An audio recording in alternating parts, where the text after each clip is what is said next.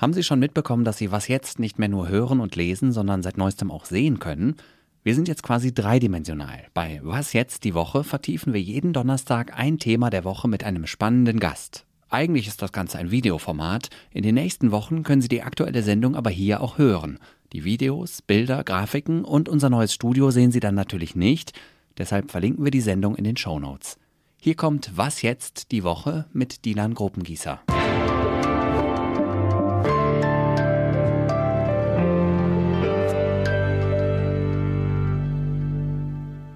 Hallo und herzlich willkommen zur bereits dritten Folge von Was jetzt die Woche. Mein Name ist Dilan Gruppengießer und in den nächsten 30 Minuten sprechen wir nach dem Putsch in Niger darüber, warum in Westafrika die Unterstützung für Russland wächst, welche Propagandamittel Putin vor Ort einsetzt und welche Rolle Europa bei dem Ganzen spielt. All diese Fragen kann uns unser heutiger Gast beantworten. Neben mir sitzt jetzt Isio Erich. Herzlich willkommen. Danke. Du bist freiberuflicher Journalist und Fotograf und hast einen Fokus auf die Türkei und die Sahelzone. Du warst auch schon häufiger selbst in Niger. Wie war es jeweils für dich da zu sein und auch aus dem Land heraus zu berichten? Ja, bisher war es so, dass man relativ leicht dort einreisen konnte. Man hat schnell eine Akkreditierung bekommen als äh, Journalist. Ähm, man hat schnell ein Visum bekommen, ähm, wenn man sich in Niamey, der Hauptstadt, aufgehalten hat. Dann war es so, dass man sich sehr, sehr frei bewegen konnte und auch sicher bewegen konnte zu jeder Tag- und Nachtzeit. Das ist ein Indikator dafür gewesen, dass Niger ein Stabilitätsanker gewesen sein soll. Aber sobald man angefangen hat, mit den Menschen zu sprechen, merkte man, dass es mit dieser Stabilität nicht so gut bestellt ist, wie es auf den ersten Eindruck wirken könnte.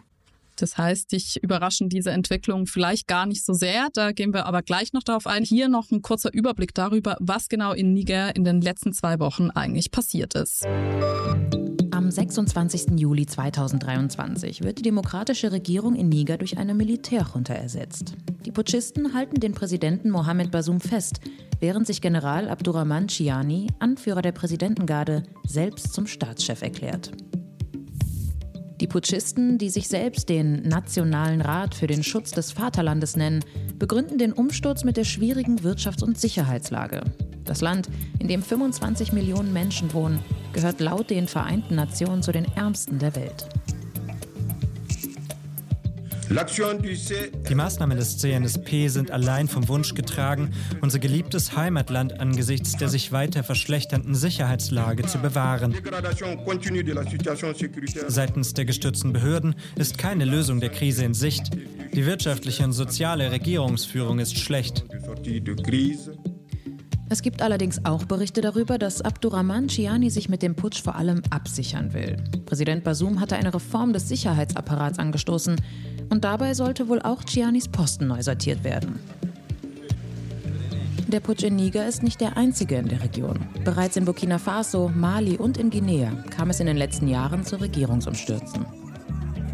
In Niger stellt die westafrikanische Wirtschaftsgemeinschaft ECOWAS den Putschisten ein zeitliches Ultimatum, Präsident Basum freizulassen. Die Putschisten lassen das Ultimatum verstreichen und sperren den Luftraum über Niger.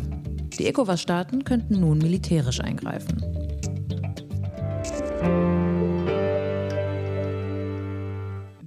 Bevor wir zu Russland kommen, gilt es eines vielleicht noch zu verstehen als Hintergrund. Und zwar ist das hier, jetzt hoffentlich eingeblendet, genau die Sahelzone. Sie verläuft von Ost nach West zwischen der Wüste Sahara im Norden und der Trockensavanne im Süden. Und hier kommt es eben immer wieder zu schwerwiegender Dürre, die zu Hungersnöten führen und Millionen Menschen zu Binnenvertriebenen und Flüchtlingen machen kann. Und im Zentrum dieser Sahelzone war Niger vorm Putsch eben der letzte Staat Staat mit einer selbstgewählten Regierung. Das mal zum Hintergrund. Jetzt gehen derzeit eben Bilder um die Welt von Putschisten, die russische Flaggen in die Höhe halten und skandieren Russland, Russland. Was hat es jetzt damit auf sich? Naja, das sind ähm, im Augenblick die lautesten Stimmen, die man so hört. Ähm, ob die nun unbedingt repräsentativ sind für die Mehrheit der, der Nigra, das ist eine andere Frage. Aber es sind auf jeden Fall Bilder, die, die hier ankommen. Ähm, und man hat in der Region sehen können, dass sich mehrere Staaten dem Westen abgewandt und Russland zugewandt haben. Ähm, Mali, Burkina Faso. Und nun besteht natürlich die, die, die Sorge, dass das in Niger auch so kommen könnte. Wenn du sagst, es ist nicht die Mehrheit der Menschen, trotzdem, wie könntest du jetzt die Rolle Russlands in Westafrika grob einordnen? Ja, wo fängt man da an? Also ähm, man muss äh, vielleicht zunächst einmal sagen, dass Russland in Westafrika im Vergleich zur Europäischen Union und den USA eigentlich einen sehr, sehr schmalen Fußabdruck hat. Also wenn es zum Beispiel um Fragen der Entwicklungszusammenarbeit geht, um Investitionen, dann ähm, stecken da Europa und die USA ein Vielfaches rein von dem, was Russland reinsteckt. Ähm, aber Russland ist es in den vergangenen Jahren gelungen, ähm, auf der Ebene der, der Kommunikation und auch mit einigen Regimes zusammen dort den Westen in eine Rolle zu bringen, in der er sich stark verteidigen muss, also der Westen in Anführungszeichen. Ähm, und zwar spielt Russland dabei gerne die Karte, dass es nie dabei gewesen wäre, als kolonialisiert worden ist auf dem afrikanischen Kontinent, ähm, was zum Teil stimmt. Ähm, Russland war dafür einfach zu spät dran, ähm, was nicht heißt, dass Russland es nicht auch hätte machen wollen. Und Russland hat dafür in Zentralasien eben kolonialisiert. Aber dieses Narrativ verfängt ein wenig in einigen der Staaten in der Sahelzone ähm, in Burkina Faso, in Mali, eventuell auch in Niger. Aber das kann man jetzt im Augenblick noch nicht so genau sagen. So viel zu den Beweggründen, weswegen man sich möglicherweise Russland zuwendet. Jetzt, was sich Russland von Westafrika verspricht, habe ich die Russland-Expertin Hanna Notte auch gefragt. Das hat sie gesagt. Es geht um Zugang zu Bodenschätzen für russische Söldnertruppen. Ähm, die afrikanischen Staaten haben kollektiv viel Gewicht in den Vereinten Nationen und ihr Abstimmungsverhalten bei Resolutionen bezüglich des Ukraine-Krieges ist wichtig für Russland. Ich denke, Moskau sieht den Kontinent auch perspektivisch als dynamisch, jung, wirtschaftlich wachsend und will hier nach Möglichkeiten profitieren. Auch wenn Russland selbst, anders als China, nicht die finanziellen Möglichkeiten haben wird, wirklich in den Kontinent zu investieren. Jetzt kam dazu passend auch eine Frage rein von außen, und zwar von Domi via YouTube. Und er fragt, ist das Handeln Russlands als ein moderner Kolonialismus zu bezeichnen? Was sagst du dazu? Ist eine gute Frage. Ähm, also wenn man sich das Auftreten in bestimmten Fragestellungen anguckt, ähm, dann kann man das sicherlich sagen, aber das kann man genauso gut über die Politik Europas und der USA sagen. Ähm, ich denke, wir kommen da später noch zu, wenn es zum Beispiel um das Getreideabkommen geht. Ähm, dann stellt sich natürlich schon die Frage, was für eine Art von Politik ist das und inwiefern findet die auf Augenhöhe statt. Ähm, aber ich glaube, da kommen wir gleich noch im Detail zu. Richtig, guter Anteaser. Genau, wir haben jetzt von Frau Notte gehört, was sich Russland von Westafrika verspricht, aber ich habe sie auch noch gefragt, wie die denn dabei strategisch vorgehen. Und deswegen nochmal Frau Notte. Die Strategie involviert erstens den Einsatz der Wagner-Gruppe in manchen Ländern, deren Aktivitäten von militärischer Beratung über die Sicherung von Bodenschätzen bis hin zur Aufstandsbekämpfung reichen. Zweitens aggressive Propaganda und Desinformation, die sich vor allem gegen westliche Staaten richtet.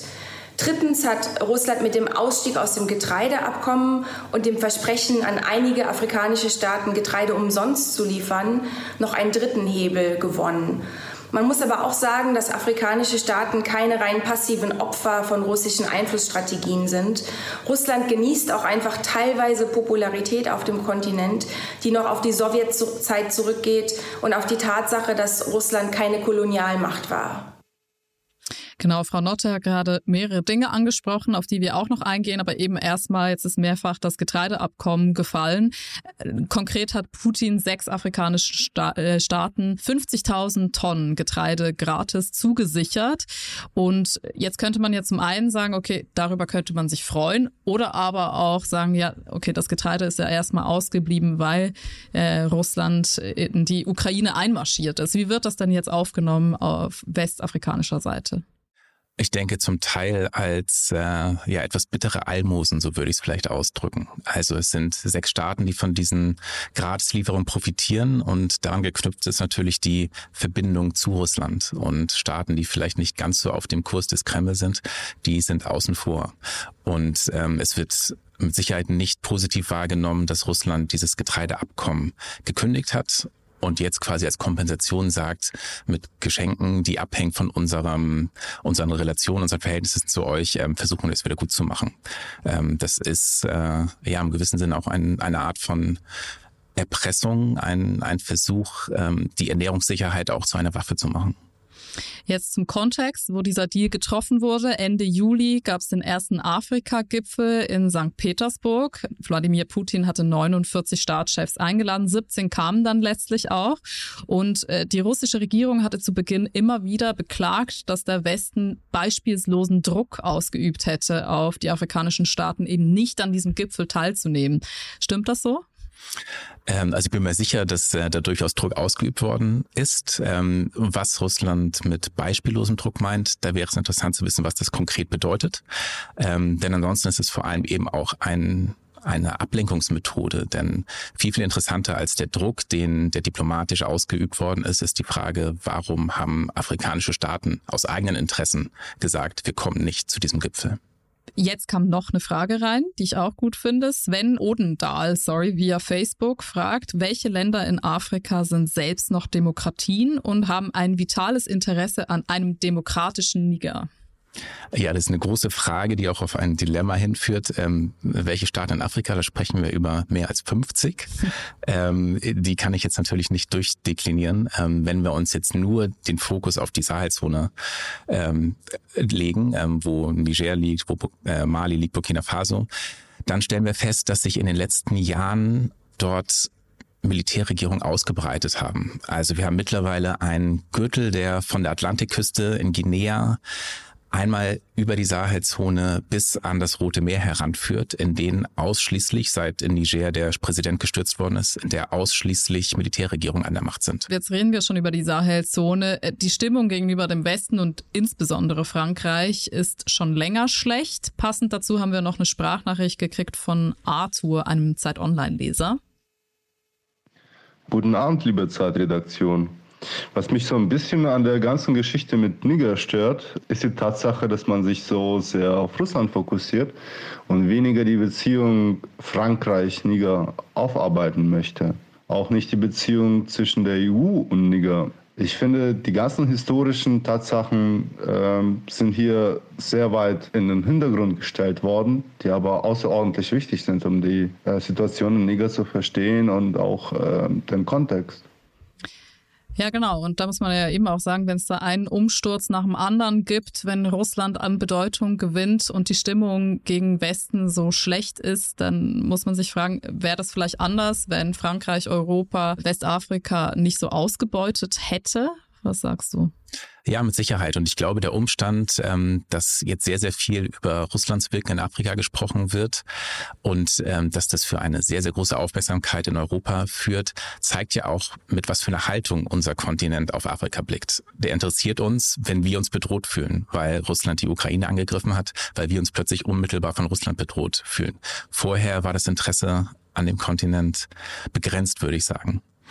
Ähm, und dann darüber hinaus stellt man natürlich fest, dass ähm, das Auftreten insbesondere Frankreichs auf dem Kontinent ja durchaus problematisch ist. Also wenn man es etwas zugespitzt ausdrücken möchte, dann hat Frankreich viele afrikanische Staaten nach ihrer Unabhängigkeit behandelt wie Überseedepartements ähm, und hat dort Politiken aufgezwungen, die nicht unbedingt in der Bevölkerung erwünscht gewesen sind. Und das ist, glaube ich, der wichtigste Faktor ähm, während es selbst für Werte wie Demokratie, Rechtsstaatlichkeit, Meinungsfreiheit geworben hat, ähm, hat es immer wieder Politiker unterstützt, die das mit Füßen getreten haben auf dem Kontinent. Also ich denke zum Beispiel an den Tschad, ähm, wo seit ja, Jahrzehnten Militärherrscher sind, die vor allem durch französische Politik an der Macht gehalten worden sind.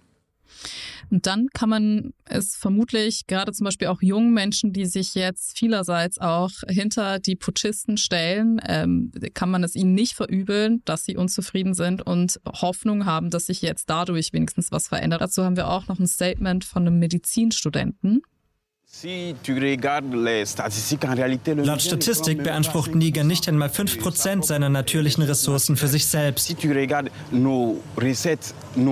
Wenn man sich unsere Einnahmen und Reserven anschaut, ist die Realität, Niger verkauft Rohstoffe ins Ausland, aber bis zu 50 Prozent der Gewinne gehen an Frankreich. Wie sollen wir das verstehen, wenn wir dabei sind, die Kolonialabkommen von 1960 anzuwenden? Bis heute nimmt Frankreich bis zu 50 Prozent unseres Reichtums für sich in Anspruch. Wir verstehen das nicht. Unsere Führer hatten seit Jahren keine Vision. Also ich habe versucht, diese Zahl zu finden zum eigenen Ressourcenverbrauch. Er sagt fünf Prozent, das kann ich so nicht belegen, aber ich habe mal zumindest nachgeguckt, wie es um die Uranexporte steht. Und tatsächlich gingen 2020 73 Prozent an Frankreich. Könnte man sagen, das ist Neokolonialismus vom Feinsten? Ja, schwierige, äh, schwierige Frage. Also grundsätzlich kann man ja durchaus sagen, es ist wichtig, dass europäische Unternehmen investieren auf dem afrikanischen Kontinent. Es gibt sogar Experten, die sagen, Entwicklungszusammenarbeit ist nicht der, der ideale Weg, um die Probleme dort zu lösen, sondern es braucht Investitionen, es braucht ähm, ja, Arbeitsplätze, die dort geschaffen werden. Ähm, wie dann diese, ähm, diese Investitionen im Ausland ausgestaltet werden, ist aber dann der entscheidende Punkt dafür. Und das Stichwort Uran ist besonders bezeichnend, weil ähm, insbesondere die französischen Unternehmen, die im Augenblick dort aktiv sind, ähm, dabei handelt es sich um das Unternehmen Urano, ähm, nicht sonderlich feinfühlig vorgehen, wenn es darum geht, das Uran dort aus der Erde zu holen. Also ein aktuelles Beispiel ist, es wurde vor einiger Zeit eine der Minen geschlossen, die ausgefördert worden sind. Und ähm, es ist fast nichts getan worden, um die Überreste der Mine zu sichern. Also man hat dort quasi die, die offene Grube in der noch radioaktiver Müll ist, ähm, die dort weiterhin steht. Äh, es steigt Radon auf, verteilt sich mit dem Wind, mit dem Sand. Äh, und das in der Nähe von einer Stadt, in der 10.000, ich glaube sogar mehr als 100.000 Menschen leben. Ähm, das ist einfach relativ rücksichtslos. Und weil niemand von hier aus hinschaut, ähm, kommt dann so ein Unternehmen damit durch. Und da sieht man, dass Frankreich sich nicht beliebt macht, offensichtlich bei den Menschen vor Ort. Jetzt, wir wissen, okay, größter Abnehmer von Uran, wichtiger Handelspartner. Jetzt die Stimmung bei den Menschen ist auch klar, aber haben wir mal ein Foto von Präsident Macron und äh, dem ehemaligen Präsidenten Bazoum hier Ende Juni in Frankreich noch fröhlich lächelnd. Wie war denn die Stimmung politisch zwischen diesen beiden Ländern? Ja, auf der Präsidentenebene gut. Also Präsident Basum ist ein Politiker, der fest an der Seite in Anführungszeichen des Westens gestanden hat, ähm, der gute Beziehungen nach Frankreich gepflegt hat und ganz klar gesagt hat, der Kurs, den man in Mali und Burkina Faso sieht, das ist nicht der Kurs für Niger. Also er hat gesagt, ähm, die Herausforderungen, die es in der Region gibt, insbesondere die Sicherheitsfrage durch die Ausbreitung von terroristischen Gruppen in der Region, die möchte man zusammen mit europäischen Partnern bewältigen. Ähm, und auch was Wirtschaftsbeziehungen angeht, hat Basum darauf gesetzt, zu kooperieren ähm, mit Frankreich, mit Deutschland, mit der Europäischen Union. Wie war die Beziehung zwischen Basum und Wladimir Putin? Ähm, das ist eine gute Frage. Ähm, also ich, mir ist nicht bekannt, dass es da eine besonders enge Beziehung gegeben hätte. Ähm, und Basum war sehr, sehr klar in seinem Kurs, dass Russland jetzt nicht der der primäre Partner seines Heimatlandes sein soll. Jetzt kam noch ein Kommentar rein zu den Wagner-Söldnern von draußen von Mogensko via Instagram. Werden die Wagner-Söldner im Niger-Konflikt eine Rolle spielen? Vielleicht. also wir hatten in den vergangenen Tagen ja die Meldung, dass eine Delegation aus äh, Niger nach Mali geflogen ist, ähm, entsandt vom Putschführer und dort Gespräche geführt hat mit der malischen Regierung und dort soll auch ein Unterhändler von Wagner dabei gewesen sein. Ähm, ob das so stimmt, ist unklar. Ich habe jetzt gerade gestern von einem meiner, äh, einer meiner Quellen in Niger gehört, dass das auch alles sehr, sehr aufgebauscht gewesen sein soll und dass der Putschführer eigentlich gar kein Interesse daran hat, mit Russland zusammenzuarbeiten. Dass er sich aber in der Ecke gedrängt fühlt, weil jetzt gerade der Druck durch die ECOWAS so groß ist und aber auch durch die USA und die Europäische Union, die ja den Kurs der ECOWAS, die, um es nochmal ähm, zu erwähnen, mit militärischer Intervention gedroht haben, um diesen Kurs zu unterstützen. Und ich könnte mir auch vorstellen, dass der Putschführer Tiani ähm, das quasi als ein, als ein Hebel nutzt, um zu sagen, okay, wenn ihr nicht auf uns zugeht, dann haben wir eine Alternative. Nicht nur Frankreich hat Interesse an äh, den Rohstoffen von äh, Niger. Die Trans-Sahara-Pipeline, die gebaut werden sollte, 4000 Kilometer lang von Nigeria über Niger eben nach Algerien und dann weiter nach Europa und sollte eben das Gas auch ersetzen, das äh, vorher aus Russland kam. Kann jetzt dieser Putsch äh, dieses Vorhaben aufhalten? Kann Putin davon zehren? Wie, wie sieht das aus? Also ich würde grundsätzlich sagen, dass alle Pläne und Kooperationen, die mit der früheren Regierung von Basum geschlossen worden sind, jetzt zur Disposition stehen. Es ist einfach unklar, ob die ähm, weiter fortgeführt werden können. Seien es Migrationsabkommen, seien es äh, Energieabkommen, ähm, die Uranförderung, das ist im Augenblick völlig unklar. Ähm, genauso ist unklar, ob am Ende Putin davon profitiert. Ähm, die Unsicherheit, die jetzt entsteht, ist aber natürlich eine Möglichkeit für Propaganda. Das ist eine Möglichkeit, um Druck aufzubauen, einfach weil nicht klar ist, wie sich Niger in den nächsten Tagen, Wochen, Monaten entscheiden wird und in welche Richtung es dort geht. Jetzt ist äh, Niger auch ein Durchgangsland für Migration und die EU hatte schon einige Deals mit dem Land geschlossen. Und der Migrationsexperte Andreas Grünewald sagte im März noch dazu, dass im Jahr 2015 erlassene EU-Gesetz zur Grenzkontrolle ist entwicklungspolitisch unglaublich schädlich. Vielleicht kannst du kurz erklären, was dieses Ge Gesetz konkret besagte und äh, dann einordnen, äh, wie schädlich das jetzt tatsächlich auch war oder wie das dazu beigetragen hat, möglicherweise zu dieser anti-westlichen Haltung, die ja viele in Niger haben. Ja, also ich glaube, im Kern der Migrationspartnerschaft, wie es oft genannt wird, mhm. steht, dass auf Druck der Europäischen Union von 2015 an ja eine, eine Politik angestoßen wurde in Niger, die das Schlepperwesen illegalisiert. Ähm, was ja erst einmal sinnvoll und positiv äh, klingt. Und interessanterweise ähm, war Basum damals Innenminister und ähm, hat diese Politik vorangetrieben. Ähm, das hat dazu geführt, dass ähm, Schlepper immer gefährlichere Wege gegangen sind, um ihre menschliche Fracht von A nach B zu bringen. Also es geht um die Route über Libyen und dann Italien nach Europa, äh, über Libyen nach Italien, Europa. Ähm, und sehr, sehr viele Menschen seitdem in der Wüste gestorben sind, ähm, weil sie den Weg nicht mehr geschafft haben. Ähm, insgesamt sind die Zahlen der Migranten zurückgegangen dadurch. Ähm, aber es ist natürlich eine Frage, wie sozial so eine Politik ist, zu sagen, wir bürden dem einem der ärmsten Länder, einem der am wenigsten entwickelten Länder der Welt, ähm, die Last auf, die Menschen zu versorgen und aufzufangen, die wir in einer der reichsten Regionen dieser Welt nicht haben wollen. Und natürlich sorgt es auch in der Gesellschaft in, in Niger für, für Unmut. Ähm, da müssen eben Menschen, die aus Subsahara-Afrika kommen, irgendwie aufgefangen werden. Und daran kann sich ja jetzt auch was ändern durch dem Putsch ist so ein Gesetz ja möglicherweise dann irgendwann auch hinfällig oder die Umsetzung davon. Jetzt äh, habe ich äh, die ZuschauerInnen ja oder die LeserInnen gefragt, was sie ähm, davon halten. Soll der Westen jetzt irgendwie äh, mitmischen? Was soll der Westen tun? Und Janis hat uns das hier geschickt. Europa sollte auf den Putsch gar nicht reagieren. Das ist eine interne Angelegenheit und lange genug mussten fremde Staaten in Übersee und insbesondere in Afrika die Kolonialmacht und den Einfluss von europäischen Staaten erdulden und ertragen. Isio, was sagst du? Findest du das richtig, raushalten oder was müsste der Westen jetzt konkret tun? Ja, das ist eine schwierige Frage. Also ich glaube auch insbesondere die deutsche Außenpolitik steckt da in einer echten Zwickmühle. Also auf der einen Seite hat man das Interesse, Demokratien und potenzielle Partner zu fördern und eben auch einen guten Kontakt zu denen zu pflegen.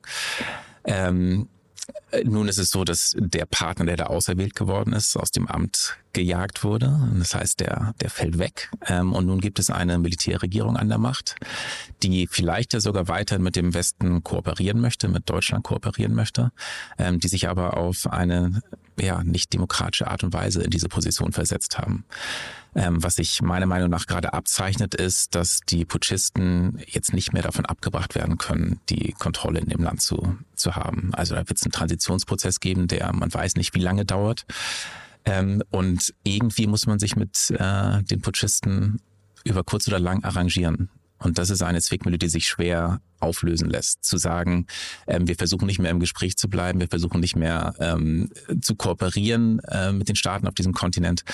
Das wäre, glaube ich, schwierig, zumal diese Staaten ja durchaus auch auf, auf wirtschaftlicher Ebene auf Kooperation, Kooperation angewiesen sind. Die Bundeswehr ist ja zum Beispiel auch in Niger oder auch Mali. Da war eigentlich im Dezember geplant abzuziehen. Wird das so noch stattfinden können? Was ist deine Prognose? Die malische Regierung möchte die Bundeswehr dort ja nicht mehr. Also mhm. die haben letzten Endes die Vereinten Nationen aus dem Land geschmissen und dieser Abzug sollte auch äh, dann jetzt erfolgen.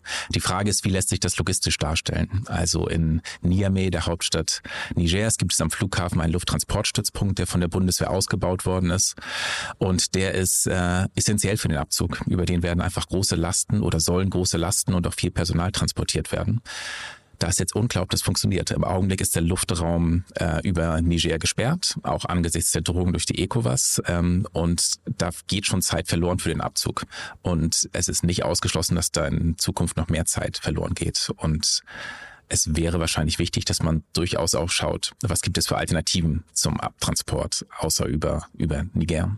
Wie bewertest du denn solche Bundeswehreinsätze überhaupt? Sind die denn sinnvoll? Haben die irgendeinen Zweck jetzt erfüllt, die letzten Jahre in Mali oder Niger, wenn man jetzt so das Ergebnis anguckt des Ganzen? In Mali ist der Einsatz ziemlich gescheitert, ähm, was natürlich auch dazu geführt hat, dass die Stimmung in der Bevölkerung in der Region mit Blick auf ähm, Europa nicht so gut ist. Ähm, Gescheitert ist diese Mission dort vor allem, weil das Mandat extrem schwach gewesen ist. Ähm, also man hat gesagt, man schickt Blauhelmsoldaten, die den Friedensprozess dort überwachen sollen, in der Theorie auch die Bevölkerung in Mali beschützen sollen. In der Praxis waren aber die, die Grenzen des Mandats so eng, dass viele Bürger in der Region das Gefühl bekommen haben, okay, das sind hochgerüstete Soldaten aus Europa, die bestens ausgebildet sind, aber nichts tun, die selbst dann nicht eingreifen, wenn Terroristen auf Motorrädern durch die Straße Straßen fahren und äh, eine Waffe dabei haben, die nur unter einer Decke versteckt ist. Ähm, und da gab es eben tatsächlich Beispiele. Es gab auch Beispiele, dass ähm, ja, dass Dschihadisten, die sich ergeben haben, wieder freigelassen werden mussten, weil im Rahmen des Mandats es in dem konkreten Fall nicht möglich war, sie einzusperren. Und ähm, das hat natürlich dem Ruf Europas, Deutschlands extrem geschadet in der Region. Und vor diesem Hintergrund war der, der Einsatz sicherlich nicht kein Erfolg kommen wir ein bisschen zu einem Fazit. Äh, wie das Ganze entwickelt sich natürlich jetzt fortlaufend, aber wie ist deine Prognose? Also geht jetzt durch diesen Putsch äh, Deutschland, Europa ein wichtiger geostrategischer wirtschaftlicher Partner verloren? Gewinnt Russland einen dazu? Wird es darauf hinauslaufen? Ja, ich glaube, das ist schwer zu beantworten im Augenblick, aber es hängt, glaube ich, extrem davon ab, welche Haltung die Bundesrepublik ähm, jetzt einnimmt äh, im Umgang mit den Putschisten. Also ich bin mir ziemlich sicher, dass die nicht freiwillig gehen werden. Ähm, und je stärker der Druck von außen ist, sei es über die ECOWAS mit Drohung, Intervention, Sanktionen, steigt die Gefahr, dass sich das Land bzw. die Putschisten anderen Partnern zuwenden. Also man muss da ein gutes Maß finden mit viel Fingerspitzengefühl, ähm, dass man einerseits klar macht, wir akzeptieren es nicht, dass Militärs die Macht übernehmen ähm, und dann regieren aber gleichzeitig irgendwie einen Weg finden, die auch nicht noch weiter von sich wegzustoßen. Und das ist, glaube ich, in den nächsten Wochen die große Herausforderung in ähm, der Außenpolitik. Und im Falle Malis hat man gesehen, was passiert, wenn der Druck von außen zu stark wird. Ähm, die ECOWAS hat sehr, sehr drakonische Sanktionen veranlasst, die vor allem die Bevölkerung getroffen haben. Und die haben sich dann angesichts des Drucks, den sie als einen Angriff von außen wahrgenommen haben, verstärkt hinter die Putschisten gestellt. Und damit hat ECOWAS exakt das Gegenteil von dem erreicht, was es eigentlich erreichen wollte. Und da muss ich, glaube ich, auch die Bundeswehr aufpassen, dass sie in ihrer äh, die Bundesregierung, dass sie in ihrer Reaktion ähm, keine ähnlichen Effekte auslöst. So, Isio, äh, wie sieht's denn aus? Du hast ja eigentlich noch äh, sehr kurzfristig eine Reise nach Niger geplant, um auch von da aus zu berichten. Planungssicherheit gibt's jetzt auch nicht, oder? Nee, mein Flug sollte eigentlich heute Vormittag gehen. Wurde dann gestern gecancelt, was nicht überraschend war angesichts des geschlossenen Luftraumes. Ähm, jetzt habe ich einen Flug für Sonntag gebucht und äh, hoffe, dass das dann möglich wird. Ähm, Planungssicherheit ist schwierig. Ich versuche so schnell es geht hinzukommen. Und dann lesen wir auch eine Geschichte im Dossier, die du schreibst, oder? Das nächsten? ist der Plan. Ja. Okay, genau, hoffe ich doch. Und es war unser Glück, dass der Flug äh, flöten gegangen ist, weil dann hatten wir dich hier auf dem Sessel. Vielen Dank. Und damit sind wir am Ende der dritten Folge angekommen. Bitte schreiben Sie uns doch, was Sie politisch bewegt, wie Sie diese Sendung finden an woche.zeit.de. Und wer uns live jeweils verpasst, wir sind natürlich auch on demand verfügbar und wir sind der erste Videopodcast von Zeit Online, so ab zwei 22 Uhr Donnerstag jeweils auf Spotify und Apple Podcasts zu finden, zu hören, zu sehen, wie Sie wollen. Und dann hoffentlich bis nächsten Donnerstag. Tschüss.